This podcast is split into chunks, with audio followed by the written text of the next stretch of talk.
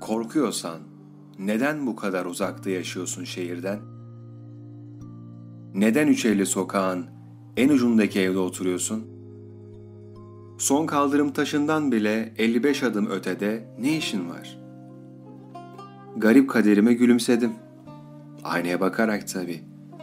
Tatlı bir gülümseme bu. Eski neşemi kaybetmediğimi göstermek için. Sonra durgunlaştım.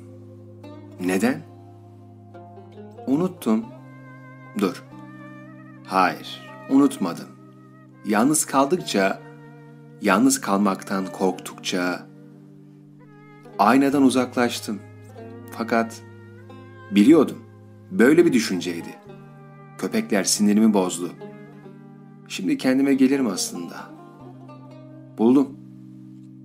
Yalnız kalmaktan korktukça yalnızlığım artıyor.